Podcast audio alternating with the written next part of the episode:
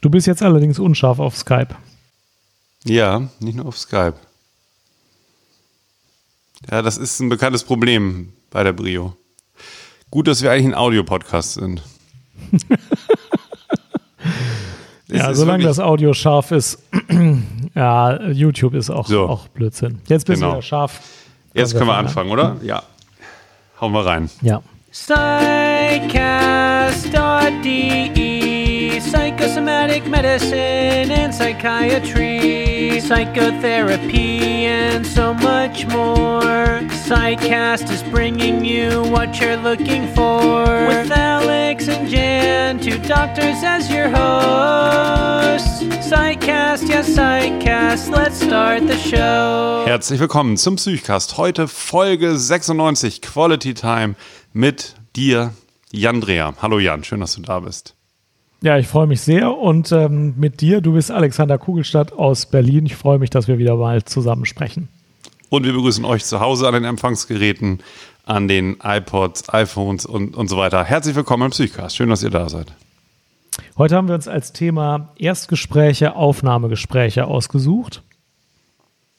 Aber wir wollten gar nicht damit anfangen. Ne? Wir wollten erst was anderes sagen, Alex, oder? Genau, wir wollten zum Beispiel sagen, dass wir hatten ja ähm, vor äh, jetzt fast einem Jahr ein Hörertreffen in Berlin. Ja. Und wir werden dieses Jahr wieder eins haben. Ja, und zwar wieder zum DGPPN. Da sind wahrscheinlich auch die meisten in Berlin. Äh, äh, also wenn man eine Chance hat, dass mehrere Hörer zusammenkommen, dann zum DGPPN-Treffen. Das letzte Hörertreffen war ja großartig. Wir waren völlig geflasht und haben ja Sendungen Wahnsinn. lang nichts anderes mehr erzählt. Zu Recht. Äh, und diesmal machen wir, wenn ich das sagen darf, ein Symposium zusammen mit den Kolleginnen und Kollegen von Jung und Freudlos ähm, wo wir ähm, im wissenschaftlichen Programm auftreten, das aber auch als ähm, Podcast aufnehmen und alle Fragen, die wir da besprechen wollen, in Podcast-Form besprechen, denn das ist ja die Zukunft. Genau, also wenn ihr da seid, wenn ihr in Berlin seid, wenn ihr auf den DGPPN kommt, besucht uns dort. Hinterher, denke ich, können wir noch eine Runde um die Häuser ziehen. So wird es gemacht. Es ist Donnerstag, der 28.11. um 15.30 Uhr. Der DGPPN-Kongress ist im CityCube und da sind wir im Raum M2, Donnerstag 15.30 Uhr bis 17 Uhr. Merkt euch einfach zur Primetime. Einfach schon so um 11 Uhr da sein, ein bisschen Schlange stehen. Ihr kennt das, wenn die neuen iPhones rauskommen. Wenn man zu spät kommt, dann kriegt man vielleicht keinen Sitzplatz mehr. M2. Mhm. Zwar groß, aber. Ja, dann noch dazu, kurz in eigener Sache. Es gibt ja den Psychcast Freundeskreis eine ganze Weile schon. Wir haben jetzt 73 Mitglieder, freuen uns sehr, wenn ihr da mitmacht. Ihr findet uns auf steadyhq.com slash Psychcast. Das kann man auch googeln oder auf unserer Homepage sehen. Und ähm, ja, ähm, wir, wir haben da ein Ziel, äh, ein finanzielles Ziel von 500 Euro im Monat, das wir natürlich wieder benutzen wollen für den Podcast.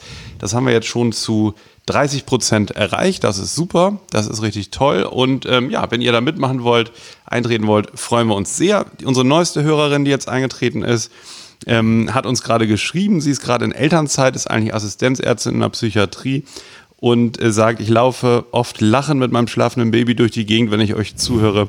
Durch euren Podcast fühle ich mich zwischen Babybrei, Windeln und Stillerei noch als Ärztin.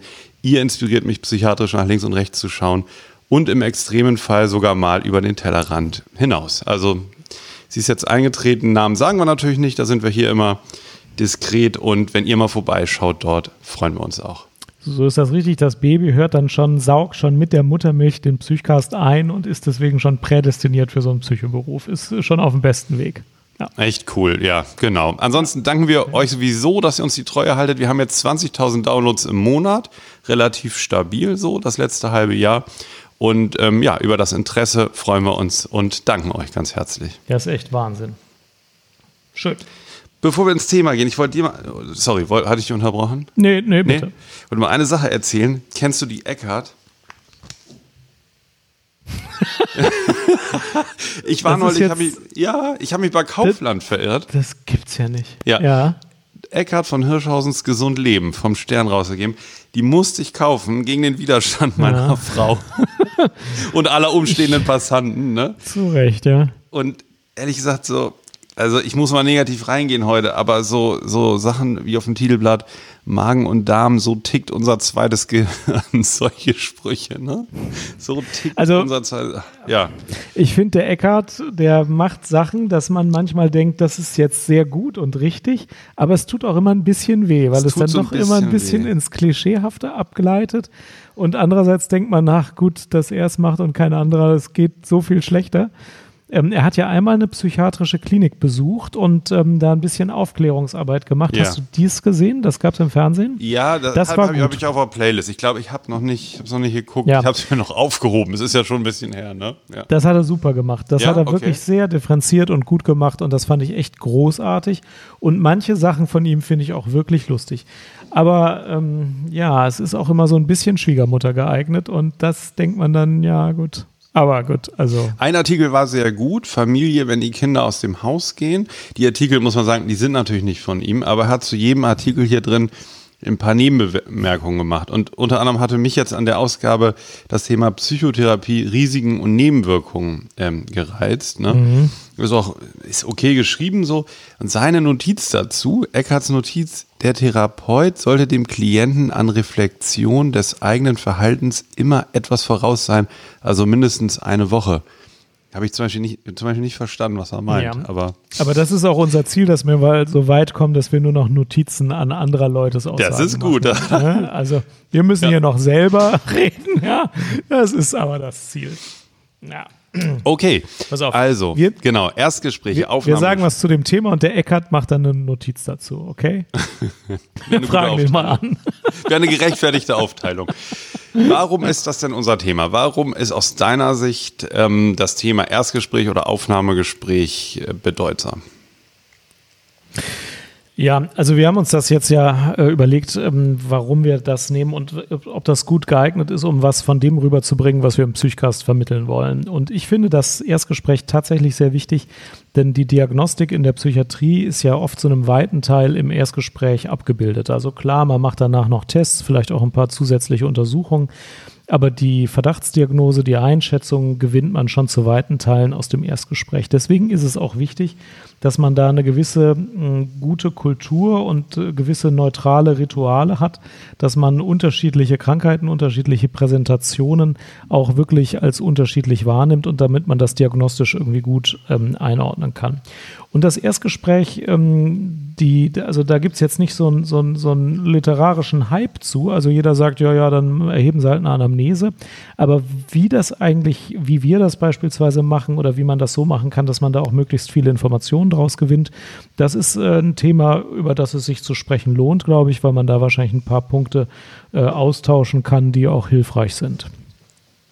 Ja, das sehe ich auch so. Ähm, vor allen Dingen fällt mir immer wieder auf, dass es ähm, äh, im Erstgespräch so Möglichkeiten und Chancen gibt, die man später nicht mehr hat. Also man, man ist da durch die Unbefangenheit und dadurch, dass man sich nicht kennt, kann man bestimmte Dinge irgendwie erkennen und, und wahrnehmen, die, die später, finde ich, gar nicht nochmal so auf, mhm. auftauchen. Also so Notizen oder ähm, Dokumentation aus dem Erstgespräch gucke ich eigentlich sehr gerne und häufig wieder rein. Und es ist später häufig nicht mal mehr so auf den Punkt oder zusammengefasst, sondern man geht ja dann relativ schnell in, in eine bestimmte Richtung. Ne? Und, und vorher dieser unbefangene Blick, ähm, das ist, glaube ich, was Wichtiges und das kann man dann nur in dem Moment nutzen, wenn er, wenn er da ist eben. Ne?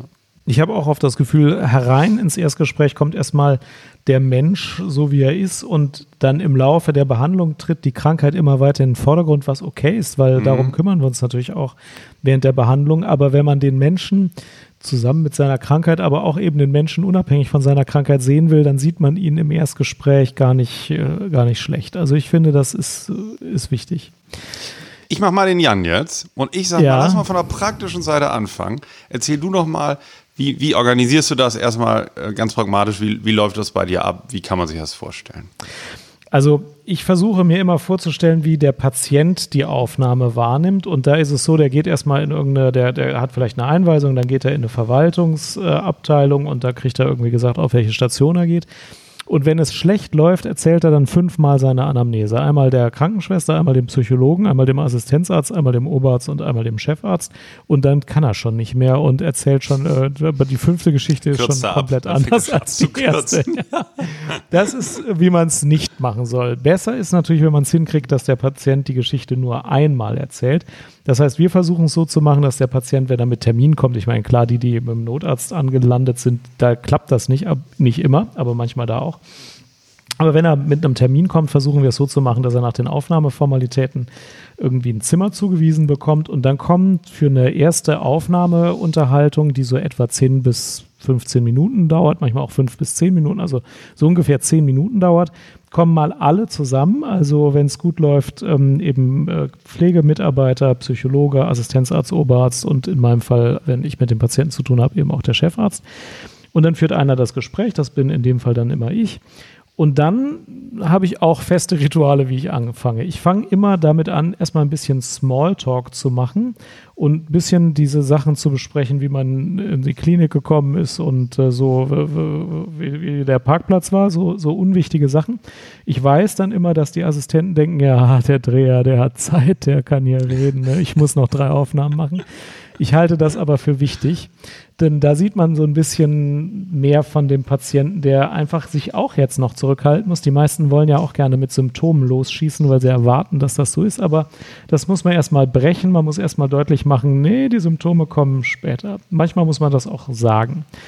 Und dann frage ich immer erst nach dem gesunden Leben. Da kommt auch kein Patient an, an mir vorbei. Ich frage immer erst, was machen Sie beruflich? Wo hast du das her? Eigene, das eigen, eigen, Habe ich für, dir, für wahr erkannt. Ich, ja. Das hat mir sicher jemand vorgemacht, aber ich mache ja, das okay. ganz konsequent und predige das auch jedem, dass das wichtig ist äh, und fahre damit auch gut. Und, ähm, also darf ich nochmal eben fragen? Ich, also ja. du gibst den Rahmen auch klar vor. Du sagst, jetzt reden wir mal erstmal über ihren Alltag, was sie so machen, was, was sie gern machen. Und, und das ist nicht so, dass man erstmal ähm, frei dann erzählen. Es mag ja so sein, dass der eine mhm. so anfängt und der andere eher mhm. bei seinem Leidensdruck. Das gibst du mhm. schon vor auch. Ne? Genau, also ich ja, frage nicht, okay. warum kommen mhm. Sie hierher als erste Frage, ja. sondern sag, ähm, wir sind jetzt hier zehn Minuten mit allen Mitgliedern des Teams äh, hier zusammen, um Sie erstmal kennenzulernen. Ich frage Sie gleich auch zu Ihrer Krankheit, aber wir wollen Sie erstmal so ein bisschen persönlich kennenlernen, so ein bisschen die Rahmenbedingungen mhm. von Familie, Arbeit, Leben und so. Dann wissen die, also der fragt bestimmt gleich noch nach der Krankheit, aber jetzt will er das andere wissen. Und dann frage ich immer, wie die Arbeitssituation ist, wie die familiäre Situation ist, wie die Wohnsituation ist, wer unterstützt und welche Ressourcen jemand hat. Und der Leitgedanke ähm, dabei ist immer let him shine oder let her shine. Ich will Ressourcen rausfinden. Ich will bei jedem Patienten eigentlich erreichen, dass die erstmal das von sich erzählen, worauf sie auch stolz sein können und was gut funktioniert und was in Ordnung ist. Das ist bei Männern, die berufstätig sind, oft der Beruf, wo ich dann frage, welche, welche Funktionen sie haben und wie viele Leute sie da leiten und sowas oder was sie aufgebaut haben, damit sie sehen, also der hat jetzt erkannt, ich leite hier irgendwie einen Malerbetrieb mit drei Mitarbeitern und das funktioniert auch normalerweise. Und ähm, das ist ähm, bei Frauen manchmal die Familie, manchmal der Beruf. Ähm, das ist natürlich jetzt nicht vom Geschlecht abhängig, aber man mhm. muss so ein bisschen so lange über Ressourcen reden, bis man weiß, wie der gesunde Mensch, wenn er gut, gut dran ist, wie dessen Leben eigentlich gut funktioniert. Und dann weiß man auch ein bisschen, wie die Umstände sind und das wird später ja noch sehr wichtig werden. Und erst wenn das funktioniert hat, wenn ich das Gefühl habe, der merkt, dass ich ihn als den Menschen, der er, wenn er gesund ist, eigentlich ist, irgendwie so ein bisschen äh, erkenne, und das braucht auch nicht länger als 60 Sekunden oder vielleicht mal 120 Sekunden, dann frühestens fange ich an zu sagen, okay, also Sie, Sie sind verheiratet, haben zwei Kinder, die wohnen noch bei Ihnen, Sie sind Malermeister, haben einen eigenen Betrieb mit drei Angestellten, das ist im Moment vertreten durch Ihren Vertreter schön. Und jetzt kommen sie mit dieser Angststörung oder was immer sie jetzt haben. Ähm, aber diese Reihenfolge versuche ich streng einzuhalten. Das dauert zwei oder drei Minuten. Die sind gut investierte Zeit, weil man die Ressourcen sowieso braucht. Und wenn man dann anfängt, über die Krankheit zu reden, hat man viel entspannteres Gespräch über die Krankheit. Dann kann der Patient ruhig sagen, dass er krank ist, äh, weil er weiß, dass er nicht nur als diese Krankheit da wahrgenommen wird. Und dann finde ich, sind die ganzen nächsten Wochen Behandlung irgendwie einfacher, weil man immer mal im Smalltalk wieder das das äh, Thema der Ressourcen aufgreifen kann. Fragt man, und äh, der Betrieb läuft der weiter, dann weiß der genau, ja, ja, ich habe da einen Betrieb und der weiß das. Äh, und wenn ich jetzt hier bin, dann fehle ich da auch. Ähm, und dann kann man über, über die Symptome reden. Also dieses Ritual, möglichst viele zum Erstgespräch zusammenzubringen, erstmal anfangen mit dem gesunden Leben und den Ressourcen und wenn das funktioniert hat, wenn der Patient ein bisschen das Gefühl hat, also der hat, der hat irgendwie das Bild, ihr sitzt mir ein Mensch gegenüber, nicht nur eine Krankheit, dann nach der Krankheit fragen, das versuche ich konsequent einzuhalten. Okay. Ja. Gut. Ja, und dann frage ich natürlich die üblichen Fragen, also weswegen sind Sie da? Dann beschreibe ich, lasse ich mir die Symptome beschreiben. Und dann frage ich natürlich auch, was stellen Sie sich vor, wie wir Ihnen helfen können? Also weswegen sind Sie mhm. hier? Was muss besser werden, damit Sie hier sind? Aber das ist, das ist dann weniger anders, als es andere machen. Ich bekomme sonst halt häufig mit, dass die Leute mit den Symptomen und der Krankheit anfangen und danach nach den Ressourcen und dem gesunden Leben fragen.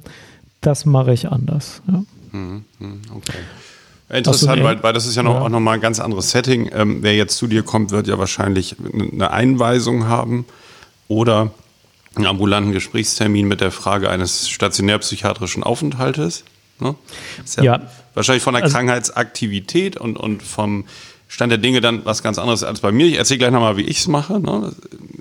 ist deutlich anders, aber ich glaube, das ist ganz klar diesen ähm, unterschiedlichen Krankheitsphasen oder Schweregraden geschuldet.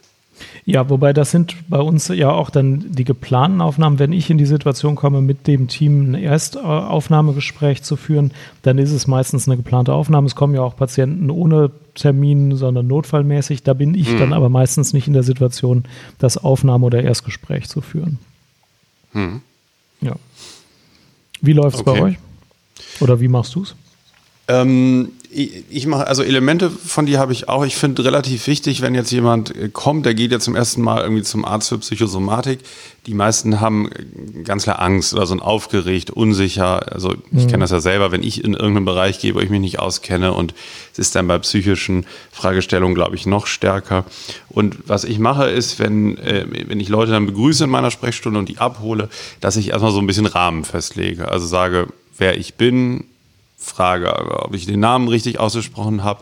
Und dann lege ich so ein bisschen, ähm, sage ich so ein bisschen, wie viel Zeit zur Verfügung steht. Ne? Wir haben jetzt 20 Minuten Zeit, um erstmal so eine grob zu gucken, sind Sie hier richtig bei uns, ne? möchten Sie hier wieder herkommen? Also so ein, so ein ganz grobes Sondieren, das kündige ich dann an und sage dann auch, wenn ich sehe, der Patient war vor fünf Jahren schon mal da und da gibt es Unterlagen, ähm, dann sage ich, ich, ich habe das gesehen, Sie waren schon mal hier. Das weiß ich, aber ich sage Ihnen zum Beispiel, ich habe noch nichts durchgelesen, ich habe mir jetzt keine Vorbefunde angeguckt. Das mache ich nicht vorher. Also wenn es jetzt nicht irgendwas total dafür spricht, mache ich das nicht, weil ich dann gerne diesen das erste Kennenlernen so unverfälscht haben mhm. möchte. Aber ich, ich, ich mache es dann vorher auch klar, dass ich mir nichts angeguckt habe, ne, um so mhm. viel wie möglich äh, Unsicherheit sozusagen abzubauen, ne, um es dem Patienten eben möglich zu machen, äh, erstmal so durch den Rahmen wird man entängstigt. So, das, also das ist, ist ja so ein bisschen wie bei dir auch. Und dann kommt aber schon auch der Part, wenn ich da so diese Sachen eben geklärt habe und das so ein bisschen dieses Terrain so abgesteckt ist, dann übergebe ich eigentlich den Ball auch und, und ähm, warte ab oder frage dann, was den Patienten herführt. Eigentlich ganz normale Arztfrage so, ne? Was, was führt sie, warum kommen sie? Ähm, und dann strukturiere ich auch. Weh? Ja, ja, genau. Und dann strukturiere ich auch erstmal nicht so nach, sondern würde jetzt, also was dann fünf bis zehn Minuten oder so, dem Patienten geben zu schildern. Deswegen, das meine ich so ein bisschen mit dem anderen Setting. Ne? Dann sage ich so zehn Minuten ähm, gehören ihm jetzt und egal wovon er dann berichtet, was ihm dann am wichtigsten ist, ähm, versuche ich dann sehr genau zuzuhören und auch zu gucken, wie diese ganze Szene eben bisher abgelaufen ist. Also wenn ich jetzt sage zum Beispiel, ich versuche den Rahmen zu klären, gibt es natürlich auch viele Fälle, wo ich gar nicht dazu komme. Weil ein Patient sagt, ja, mein Name ist Meier ne, mhm. und ich komme das und der, also ähm, also versucht dann eben die Szene anzugucken. Gibt ja, ähm, wir hatten ja schon mal drüber gesprochen, so aus meiner Sicht so drei große Säulen, die ich benutzen kann. Die Sachinformationen, die mir der Patient gibt in diesem Erstkontakt. Dann das Szenische, was sich beziehungsmäßig, was sich in, in dieser Aufführung, in diesem Auftritt ereignet. Das ist ja ähm, häufig auch sehr vielsagend, also gerade in dieser angespannten Situation, äh, was es dann für eine Begegnung wird, was da also vielleicht auch für ein Problem schon drinsteckt in dieser Kontaktaufnahme. Und das dritte ist die Testpsychologie, die Patienten dann schon vor dem Arztkontakt ausfüllen bei uns. Die kommen also eine halbe Stunde eher und machen da schon ICD-10 Symptomrating und HELS 49. Das gucke ich mir dann entweder mit dem Patienten zusammen an oder, oder später alleine oder beim nächsten Termin. Das sind sozusagen diese drei ähm, Informationsquellen so. Ne? Die, da versuche ich mich dann also dazwischen so äh, hin und her zu bewegen. Also Sachinformationen zu erfragen, die ich haben möchte und dann wieder aber auf mich zu hören, wie wirkt die Situation jetzt eigentlich gerade auf mich, wie fühle ich mich jetzt auch dem Patienten gegenüber. Und du sagst ja, die Inszenierung geht in die Diagnostik mit ein. Ist denn genügend Raum für die Inszenierung durch den Patienten ergreifbarer Raum? Also ich habe immer das Gefühl, wenn wir das sehr standardisieren, sodass äh, der Patient immer auf dem gleichen Stuhl sitzt, ich immer auf dem gleichen Stuhl sitze und so, dann äh, ist es für mich einfacher, eine Diagnose zu machen. Also können die Patienten da sehr unterschiedliche Szenen herstellen, wenn du das so machst? Also ist dafür genügend Platz? Ja, eigentlich schon. Also das ist so ein bisschen, ähm, ich bin da so ein bisschen hin und her gerissen, weil dieser erste Termin, dieser Erstkontakt ist ja schon auch ein sehr pragmatischer Termin, wo man guckt, ne, ist derjenige jetzt im mhm. richtigen Fachgebiet, bin ich überhaupt der richtige Ansprechpartner? Was will er eigentlich genau? Gibt ja manchmal auch ganz bestimmte Vorstellungen, warum er kommt. Das ist ja alles so sehr pragmatisch. Und gleichzeitig versuche ich aber schon diese Szenen auch zuzulassen. Und ich finde sie schon sehr unterschiedlich. Also beispielsweise, wenn jemand gar nicht im Wartezimmer sitzt und er läuft dann sozusagen auf und ab oder so, dann habe ich ja schon mal eine Information, dass der wahrscheinlich psychosomatisch, äh, psychomotorisch sehr unruhig ist, Bewegungsunruhe hat, umtriebig ist. Und dann ähm, ja, gibt es ja auch die, die gleich sagen, irgendwie, ja, es gefällt mir jetzt hier irgendwie nicht und wieso musste ich warten und sie sind mir unsympathisch, warum sind sie so mhm. alt, so jung, weiß ich nicht so. Und dann ist man ja schon in dem, was man vielleicht so Verstrickungen oder, oder irgendwie so nennen könnte. Ähm, was dann ja vielleicht auch eine Info darüber gibt, jetzt, ob es interaktionell, ob jemand eher interaktionell ähm, eher dazu neigt, gleich ein, ein äh, Problem auch zu, äh, ähm, mit, mit zu herauf, wie, wie, wie nennt man das? Also, ein, ein, dass, dass gleich ein Problem entsteht in diesem Kontakt oder ob jemand mhm. jetzt eher ganz unterwürfig ist und sagt, naja, Sie sind der Arzt, was, was machen, was wollen Sie, wollen Sie denn jetzt mit mir machen oder was würden Sie dann sagen? Ähm, da kann man ja schon mal auch so von der Persönlichkeitsstruktur sozusagen sehen, ähm, also genau, in welche, welchen Verdacht das gehen könnte. Es, es, geht ja aber in diesem Ersttermin eigentlich mehr darum, ist derjenige jetzt, jetzt richtig? Würde man weiter diagnostisch gucken? Ähm, und aber es ist schon so, dass möglichst der Patient nach diesen 20, 30 Minuten einen, eine erste neue Perspektive haben sollte. Das ist so ein Ziel von mir, ne? dass, dass er vielleicht seine Beschwerden, mit denen er kommt oder seine Krankheit so ein Stück weit auf eine andere Weise sehen kann oder sich eine neue, neue Frage gestellt hat, also in irgendeiner Weise inspiriert ist. Und ähm, ich versuche natürlich auch irgendwie eine Hypothese zu haben nach diesem Termin. Also, dass ich überlege, also was hat der vom Phänomen sozusagen? Welches Symptom mhm. Wird er wohl haben? Kann man nicht alles genau abfragen, ne? aber man kann ja grob gucken, das zweite ist, wie könnte es jetzt ausgelöst sein? Ist das jetzt eher psychoreaktiv? Ist das jetzt eher traumatisch oder neurotisch? Und das ähm, dritte wäre dann äh, äh so ein bisschen die, die Struktur. Also viele Persönlichkeitsstruktur, äh, Persönlichkeitsstörungsanteile oder eher weniger. So. Und dass eine neue Perspektive irgendwie in den Raum gestellt wird, das wäre schon ein Anspruch, würdest du sagen?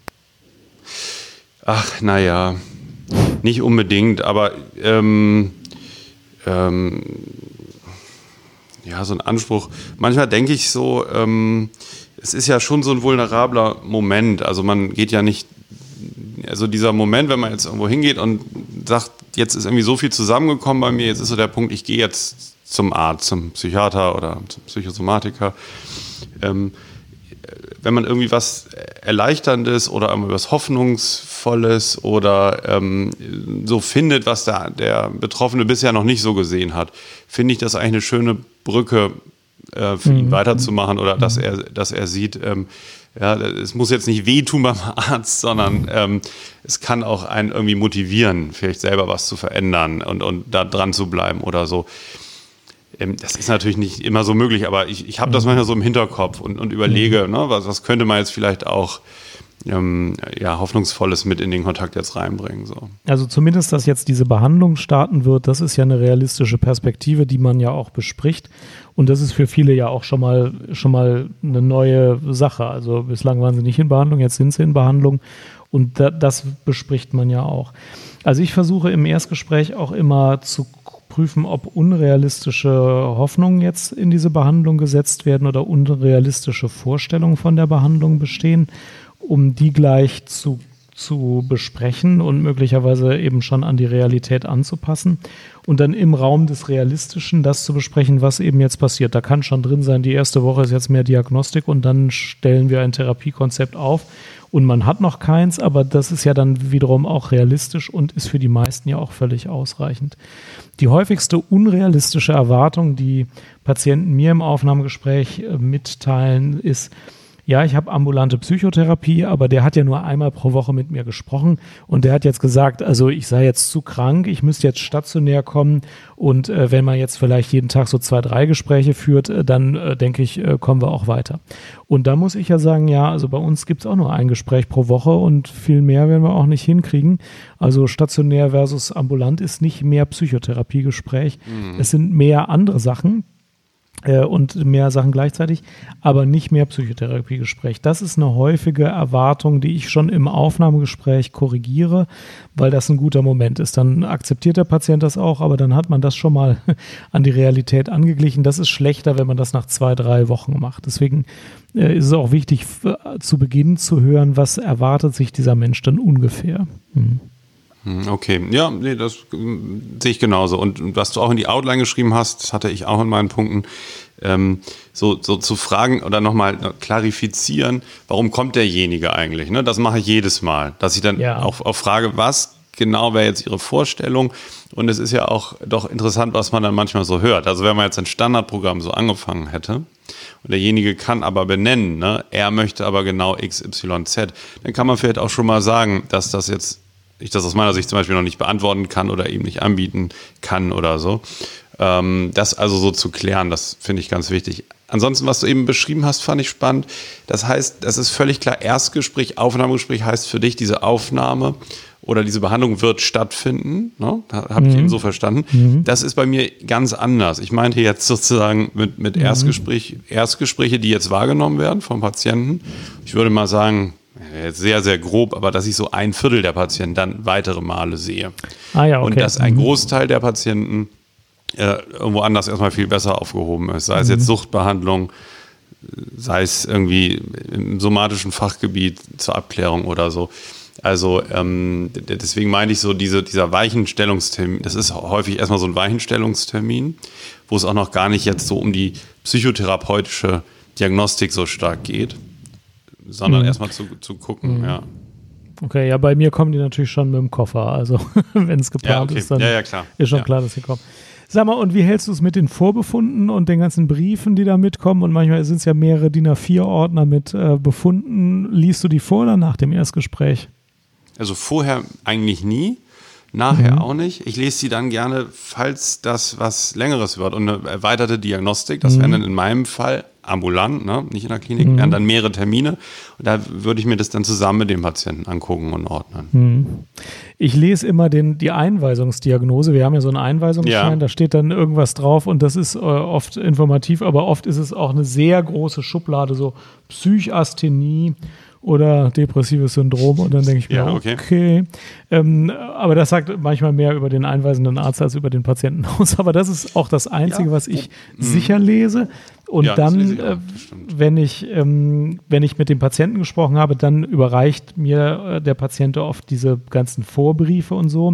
Mhm. Dann lese ich die zum Teil während des äh, Aufnahmegespräches, gucke ich die mir kurz durch, insbesondere um die somatische Vorabklärung zu klären. Also wie viele körperliche Untersuchungen sind jetzt in den letzten Wochen schon abgehakt und wie viel muss man noch machen. Ähm, und die lesen wir, das ganze Team, dann auch später, aber meistens nicht vor dem Erstgespräch. Ich finde das auch wichtig, nee. dass man man sich selber erstmal einen Eindruck macht, das kann man sich schon erlauben und danach dann sieht, was die anderen gedacht haben. Das, das finde ich schon wichtig. Hm. Ja. ja. und ansonsten sehe ich es auch so wie du auch. Du hast es, glaube ich, auch in der letzten Folge äh, mit Professor Abigard auch besprochen. Also ich hatte mal einen Patienten, der hat mir erzählt, der war, bevor er bei mir war, irgendwie bei einem ähm, Psychotherapeuten. Und er ist reingekommen, hat sich hingesetzt und wusste nicht so richtig, wie er sich jetzt auf dem Parkett da bewegt. So, hat mal abgewartet. Mhm. Der hat auch abgewartet. Und dann haben die beide 30 Minuten abgewartet. Und nach 30 Minuten, wohlgemerkt im Erstgespräch, sagte der Therapeut dann, äh, unsere Zeit ist, ist um, sozusagen. Dann haben sie sich verabschiedet und das war's. Und ähm, keine Gab's Ahnung ein jetzt, wie viel Gespräch da. Zwischen äh, den beiden? Weiß ich nicht, glaube nicht. Nee, nee, glaube nicht aber da habe ich so, das, mhm. das ist natürlich jetzt ein Extrembeispiel, so ein Klischeefall, aber ich finde, wenn man sich nicht kennt, eine ausgesprochene Freundlichkeit und Höflichkeit ja. und denjenigen, so wie er ist, erstmal willkommen zu heißen und, und Brücken zu bauen und nicht zu sagen, ja, so, dann sag mal so, was willst du denn von mir? Ich bin jetzt hier irgendwie so der Große, ne, der weiß hier mhm. alles und, und du musst mir mal hier irgendwie erklären und so. Das finde ich alles sehr antiquiert und überholt und gefällt mir gar nicht. Ja, ja, ja. Also Freundlichkeit und Höflichkeit im ersten Kontakt ist überhaupt nicht zu überschätzen. Und meine Theorie ist ja, je kranker ein Patient ist, desto wichtiger ist, dass man ruhig und freundlich und höflich ist. Ähm, ich stelle mir manchmal vor, also die, über die wir jetzt gesprochen haben, das sind ja Patienten, die haben irgendwelche Symptome, die sie selber schildern können und die sind die können die Situation selbst mitstrukturieren. Aber wir haben ja auch manchmal Patienten, die sind genau. so psychotisch, mhm.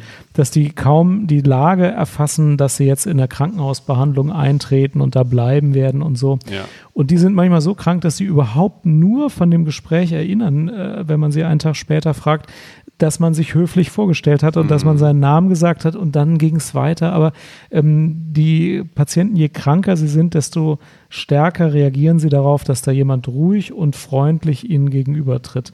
Ähm, ja. Das kommt immer an, egal wie krank jemand ist. Und es wird umso wichtiger, habe ich oft das Gefühl, je kranker einer ist. Und gerade bei den Kranken gibt es ja so einen gewissen Impuls zur Aktivität und zum schnellen Erfassen von Vordiagnosen und zum schnellen Abfragen, ob jetzt eine Gerinnungshemmung besteht und so. Das ist alles ein Albtraum.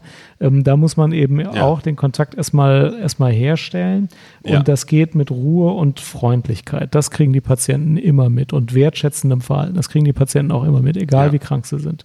Und dann kommt man zu dem Rest, kommt man ja auch. Das ist ja nicht verloren, wenn man sich die zwei Minuten nimmt. Mhm. Mhm. Ja. ja. genau. Und ich finde, also was, was du gerade noch sagtest mit diesen ganzen Vorbefunden und Medikamenten und, und diesen ellenlangen Diagnosen und so, je jünger ich war so als Arzt, mhm. ne, desto mehr habe ich mich davon unter Druck setzen lassen, dass ich das mhm. ja noch mhm. alles erfassen muss und noch wissen muss, welche Medikamente der alle mhm. einen und wann der wo in Behandlung war und welche Diagnosen schon alle bestehen. Und dann merke ich, ähm, ne, wenn man nicht mehr viel Zeit hat und das stresst und dann wird man ja ungehaltener und dann wird man, wird man ähm, ja, wie soll ich sagen, gehetzt oder, oder, oder selber mhm. gestresst und nicht mehr zugänglich. Und da versuche ich dann ganz bewusst so, zu bremsen und zu sagen, so, mhm. ne, was wir jetzt nicht schaffen, schaffen wir gerade nicht. Hauptsache so, wir führen jetzt hier erstmal vernünftig ein Gespräch und, und, ich finde raus auch, was der Patient möchte und braucht. Und das andere kann man dann wirklich nochmal im Nachgang ähm, auch gucken und besprechen, ähm, da finde ich die Fokussierung dann, dann wichtig, gerade in diesem ersten Gespräch. Mhm. Nicht so in so eine Bürokratie zu verfallen ne? Mhm. und da irgendwie nur seinen Job zu machen, so sozusagen. Mhm. Dass man dann sagt, ich habe hier ganz toll und schön und brav eben jetzt alles aufgeschrieben und pff, also das hat da irgendwie ja. keinem geholfen. Lass uns noch über ein paar Lieblingsfehler sprechen, die man im Aufnahmegespräch machen kann, weil daran merkt man auch manchmal, oh, was ja. wichtig ist. Sehr gut. ja. Was sind deine Lieblingsfehler im Aufnahmegespräch, die du selbst machst oder die du bei anderen beobachtest? Also Lieblingsfehler, ganz spontan, ist äh, zu sagen, ah ja, jetzt haben wir wieder den Fall XY. Den kenne ich ja schon. Der kommt ja oft. Ganz typisch ja. wieder. Brauche ich mich jetzt gar nicht drauf ein. Da weiß ich schon Bescheid und so. Ah, Depression mhm. und so. Also, ähm, und dann äh, häufig, wenn man das, äh, wenn man den, den Fehler macht, dann wird man merken, ah, man reagiert mit Langeweile, weil man meint, das wäre ja jetzt alles Routine. Mhm. Und das wäre ja irgendwie gar nicht spannend. Und ich glaube, in dem Moment weiß man sicher, dass man gerade was ganz Wichtiges übersieht. Mhm. Ja. Was sind deine Lieblingsfehler? Ja, ich denke gerade drüber nach. Also ein Fehler, der mir immer wieder auffällt, ist, wenn der Patient im Raum ist und der eine hat schon mit dem Patienten gesprochen und der möchte jetzt dem anderen Behandler irgendwie erzählen, was los ist, dann ist immer ein bisschen schwierig, weil ähm, dann gibt es die beiden Möglichkeiten. Entweder man redet über den Patienten und sagt, ja, Herr Oberarzt, das ist Herr Müller, der hat die dritte depressive Episode und der Patient sitzt daneben. Das klingt komisch. Manche machen es dann aber auch so, dann sagen sie, Herr Müller, nicht wahr, Sie haben ja gesagt, Sie hätten jetzt die dritte depressive Episode. Und der andere steht daneben und denkt sich, mit wem redet er denn jetzt? Mit Herrn Müller, der weiß ja, dass er die dritte depressive ja. Episode hat. Wirkt auch schräg. Also das gilt es irgendwie äh, zu umschiffen oder zu vermeiden, weil beides ist so ein bisschen komisch. Also es ist schon einfach extrem ja. glücklich, wenn alle am Anfang zusammenkommen oder sonst, wenn es eben vorher einen Austausch gibt. Und ähm, ich mache es dann auch so, dass ich reingehe und sage, ja, also Sie sind ja gestern aufgenommen worden, ich lerne Sie erst heute kennen. Man hat mir schon berichtet, Sie sind verheiratet, haben den Malerbetrieb und kommen jetzt. Ne? Und mhm. jetzt wollte ich nochmal diese Symptome selber abfragen oder so, dann geht es ja auch ein bisschen schneller.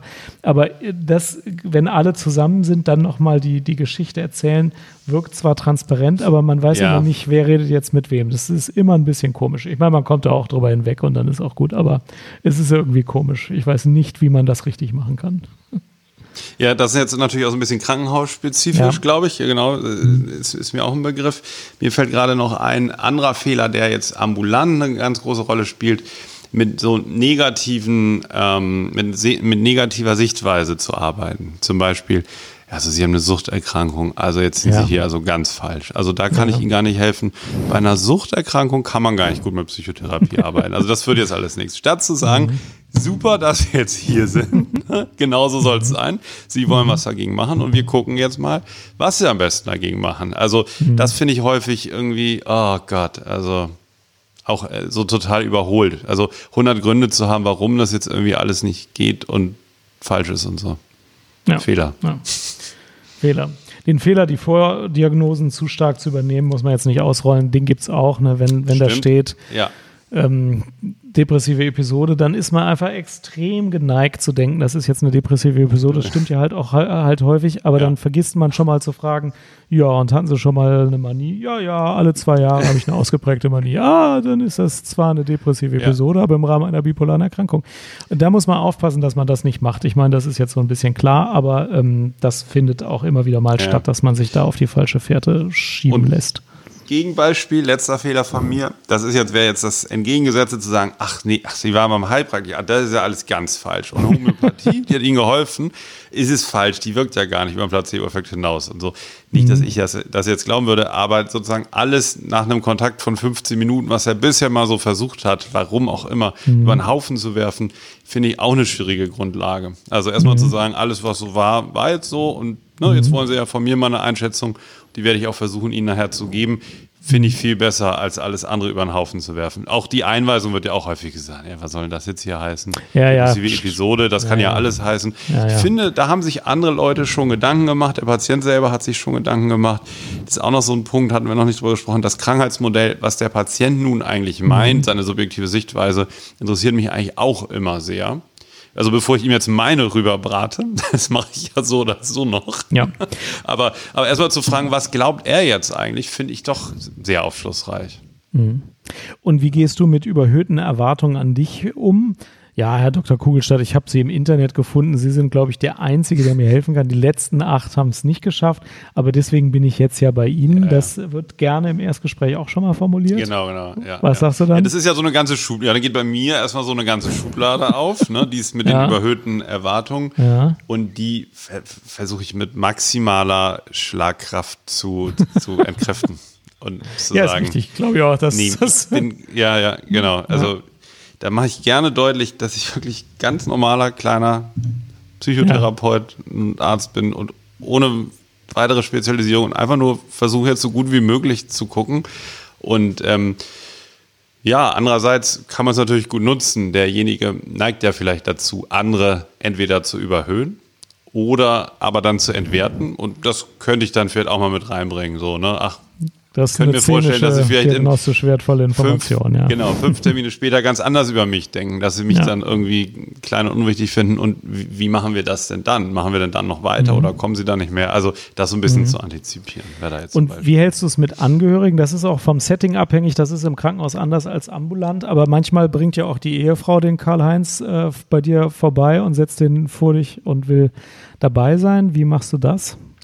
Mit zunehmendem Alter großzügiger. Also ja, ja habe ich, hab ich jetzt auch häufiger dann mal. Ist, ja. dann, ist dann halt so. Wenn, da, wenn der Patient das möchte und für mich nichts weiter dagegen spricht, dann mache ich das auch. Was ich nicht gerne mache und dann noch klar sage, wenn Patienten so Kinder dabei haben und ja. die Vorstellung haben, Kinder hören dann zu, das ist für mich sozusagen dann eigentlich eine Überschreitung des, des Settings.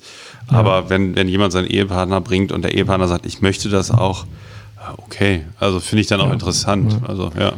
Im Krankenhaus ist es auch üblich, dass man die Angehörigen ja. sehr gerne dazu holt und auch deren Perspektive natürlich sehr gerne einholt. Und oft ist das das einzige Gespräch, das man mit den Angehörigen persönlich führt. Manchmal folgen dann noch Telefonate, manchmal folgt nichts mehr.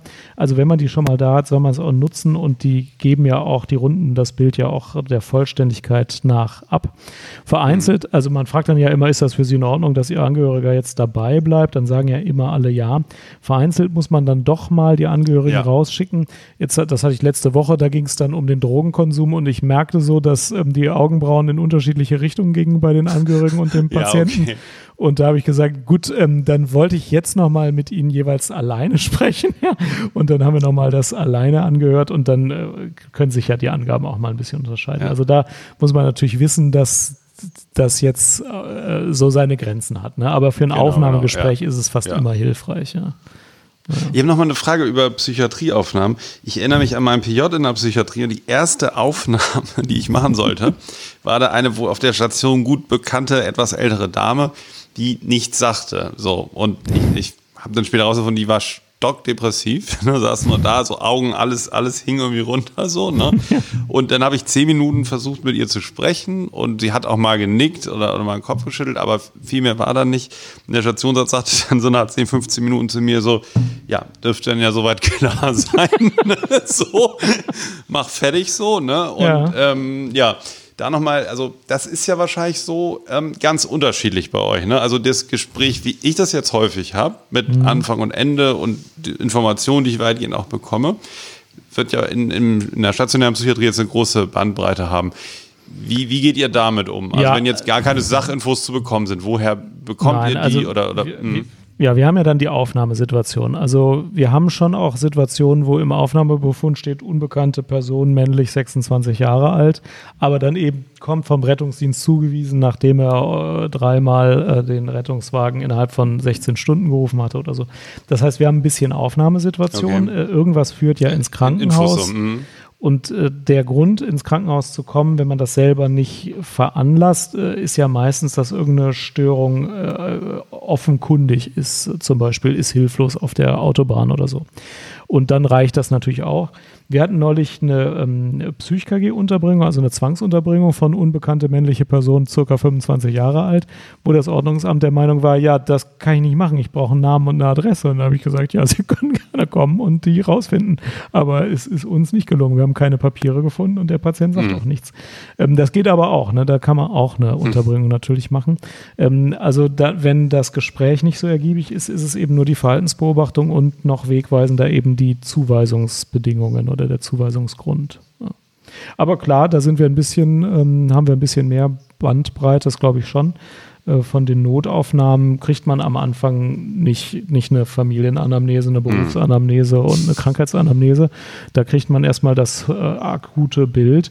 Und wenn man Glück hat, in den nächsten zwei, drei Tagen, dadurch, dass dann doch Angehörige was erzählen und man mal einen alten Brief aus dem Archiv kramt, äh, setzt sich das Puzzle dann erst zusammen. Das äh, ist ganz typisch mhm. so. Naja. Das stört uns gar nicht. Mhm. Ja, okay, dann ist einfach der, der, der Aufnahmemodus oder Aufnahmeanlass äh, einfach kurz, ja. Und dann, dann ja, Stand auf der Autobahn reicht völlig aus als Aufnahmegrund. Und dann weiß man ja schon, in welche Richtung man das untersuchen muss, mhm. was da alles los sein kann. Und mhm. dann ist es ja oft so, nach, ähm, also Mutismus über viele Tage ist sehr selten, gibt es auch, Katatonin gibt es mhm. auch, aber die sind ja auch dann sehr intensiv behandlungsbedürftig am Anfang oft hat man eben ein paar Stunden Schweigen, aber dann hört es auch meistens auf mit dem Schweigen. Normalerweise ist spätestens nach acht Stunden dann doch irgendein Kontakt möglich. Oft sind ja Intoxikation oder akut psychotische Zustände ein Grund für so einen nicht guten Kontakt, wo der Informationsfluss nicht funktioniert. Aber akut psychotische Zustände erkennt man auch ohne das, kann es schon mal zu behandeln beginnen. Und Intoxikationen klingen ab und dann kriegt man mehr Informationen. Hm. Ja. Gut. Okay. Das war es dann, glaube ich, so ein bisschen mit Aufnahmen und Jawohl. Erstgesprächssituationen, oder? Hast du noch ein.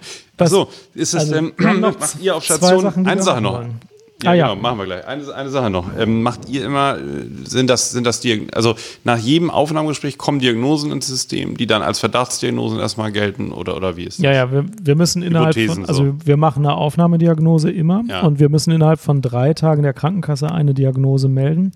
Das ist dann eben eine Arbeitsdiagnose am ersten Werktag oft. Aber wir machen immer bei Aufnahme auch eine Aufnahmediagnose. Es ist auch die Einweisungsdiagnose ist oft, aber klar, wir fangen ja an, sofort zu behandeln äh, im Mhm. Krankenhaus. Deswegen brauchen wir auch eine Arbeitshypothese beim Tag Mhm. 1. Aber wir sind also auch hemmungslos, die am Tag 7 dann wieder über den Haufen zu werfen. Mhm. Ja. Ja. Ja. Okay, was haben wir denn noch vor? Du sagst gerade Wir was. würden gerne unseren Partner ähm, kurz ansprechen. Diese Folge, jetzt Gerne. kommt nicht Werbung, Werbung. Diese Folge wird unterstützt von Blinkist. Ähm, ihr kennt Blinkist vielleicht schon von früheren Episoden, in denen wir darüber gesprochen haben. Das ist ein Service, eine App, ähm, die äh, interessante Sachbücher zusammenfasst, üblicherweise auf etwa 15 Minuten. Ihr könnt da Bü- Bücher aus den Bereichen Persönlichkeitsentwicklung, Psychologie, Wirtschaft und anderen Sachbuchbereichen ähm, euch äh, zusammenfassen lassen als Text oder als eingesprochenes Audio, das man dann auch beim Joggen oder beim Autofahren hören kann. Äh, und wir beide nutzen diese App tatsächlich auch mit, mit großer Freude. Ähm, ja, weiß ich nicht, was Ja, ich habe wieder, ich hab wieder, ich hab wieder sehr gute Blinks gehört. Blinks Ja. heißen sozusagen die Teile, die dann, die man so in 10, 15 Minuten über die Sachbücher gut lesen kann. Zum Beispiel ein Blink von ähm, über das Buch äh, Alexander von Humboldt und die Erfindung der Natur von Andrea Wulff. Das war sehr, sehr interessant. Und wer es jetzt ein bisschen derber mag, Alexandra Reinswart am Arsch vorbei geht auch ein Weg. Oder Annette Heinze, außergewöhnlich normal. Das sind größtenteils populäre Sachbücher, äh, inzwischen über 3000 Stück, die dort zusammengefasst werden. Und das waren jetzt so die letzten, die ich so gelesen habe. Ja. Blinkist hat auch eine Aktion für Psychcast-Hörer ins Leben gerufen. Ihr bekommt 25% auf das Jahresabo. Ihr könnt ein kostenloses Probeabo abschließen. Da muss man auch nichts zahlen. Ähm, Und wenn das dann in Jahresabo übergeht, dann ist es zum ermäßigten Preis. Ihr findet das Angebot unter blinkist.de slash psychcast. Das schreibt man B-L-I-N-K-I-S-T.de äh, slash, also Querstrich Psychcast. Vielen Dank für die Unterstützung durch Blinkist. Und jetzt geht's weiter mit dem Psychcast. Und zwar mit unseren Ja. Fundsachen. Ja, Was genau. hast du, Alex? hast eine Fundsache, die, und ehrlich gesagt, die geht mir nicht aus dem Kopf, deine Fundsache. die steht hier ähm, in der Outline mit drin. Und ich sehe die ganze Zeit hier vor mir Ja. tiefgefrorenes Gemüse steht hier. Also ich würde gerne mal wissen, was es ist. Ja, Das ist, hast also du das da ungefähr reingeschrieben so- oder war das Ja, irgendwie aus dem Einkaufszettel gerutscht hier? Nee. Jan und tiefgefrorenes Gemüse. Ich will nicht wissen, was jetzt kommt. Bin so gespannt. Jetzt hau, hau rein, Jan. Gefrorenes Gemüse ist wirklich das beste Nacherfindung der hartgekochten Eier. Also Gemüse ist ja gesund, ne? Und aber spätestens, wenn du Kinder hast, kochst du ja zwei Mahlzeiten, eins für die Kinder, eins für die Erwachsenen. Und es ist unter realen Bedingungen mir nicht möglich, frisches Gemüse zu verarbeiten, dauerhaft. Ich kann das mal machen, ja. Aber frisches Gemüse ist doch ein Albtraum. Es schimmelt in der Küche vor Frisches hin. Man muss es wegwerfen. Ja, frisches Gemüse. Erstmal musst du es kaufen, dann musst du es schneiden, dann musst Jan, du wir es sind bei den kochen. Fundsachen, ne? Wir sind bei den Fundsachen, Ja. das ist soweit klar. ja, erzähl mal. Ja, deine Fundsache ist Ja, tiefgefrorenes und dann Gemüse. wirfst du es weg. Und die ganze Zeit hängt es auf deiner Küchenplatte rum, guckt dich an und macht dir ein schlechtes Gewissen und du denkst, ich müsste diesen Rhabarber oder was immer du gekauft hast da machen. Das ist doch ein Albtraum. Stattdessen kaufst du dir Quinoa-Kürbis-Eintöpfe, die alle im Kühlschrank, im Eisschrank liegen. Und wenn du willst, schmeißt du die in die Pfanne und ist genauso lecker, genauso gesund, ist viel besser als frisches Gemüse. Ich weiß gar nicht, warum alle was gegen Tiefkühlkost haben. Tiefkühlkost ist das Beste. Nee. Wusstest Das du, dass der anders. Magenkrebs Ganz um, ehrlich, dr- um zwei Drittel zurückgegangen ist seit Erfindung des Kühlschranks? Magenkrebs. Nee, zwei Drittel weniger, nicht. seit der ich Kühlschrank nicht. erfunden wurde. Der Kühlschrank ist Ja. das größte medizinische Instrument von allen. Ja, Der weißt du, wo ich mir die Eckart gekauft habe? Eckart von Hirschhausens Gesundes Leben. Habe ich mir bei Kaufland in der Frischgemüseabteilung, geholt. Ich ja. war aus Versehen bei Kaufland, da bin ich Ja. sonst nie. Ne? Aber Kaufland ist ein Riesenladen, hat diese ganzen Produkte Ja. außer Werbung. Habe ich auch Ja. alle gekauft, so Haribo Gut. und so. Aber eine winzige Gemüseabteilung nur. Und also frisches Zu Recht. Gemüse. Ja, Zu Recht, aber die ich hatten find's- Swimmingpools das find, voller Das find, hat mir nicht gefallen. Ich finde, das sehe ich komplett anders. Ich finde das richtig gut, frisches Gemüse. Ja. Wenn du zum Beispiel in Berlin zur LPG gehst oder zu Lidl oder Aldi, ist ja egal, diese Discounter und schöne frische Sachen holst. Ich kaufe die allein nur, um die aufzubauen. Auf so, eine, auf so, Ja. einem, so einem Teller, Ja. damit die Ja. rumstehen, das sieht so gesund aus. Das sieht Ja, so aufbauen gesund tue aus. ich die auch gerne und ich Ja. zeige die auch gerne Weißt du, meinen warum Kindern du die nicht so erkläre- gern ver Ja, du weißt du was? Du brauchst einen Thermomix.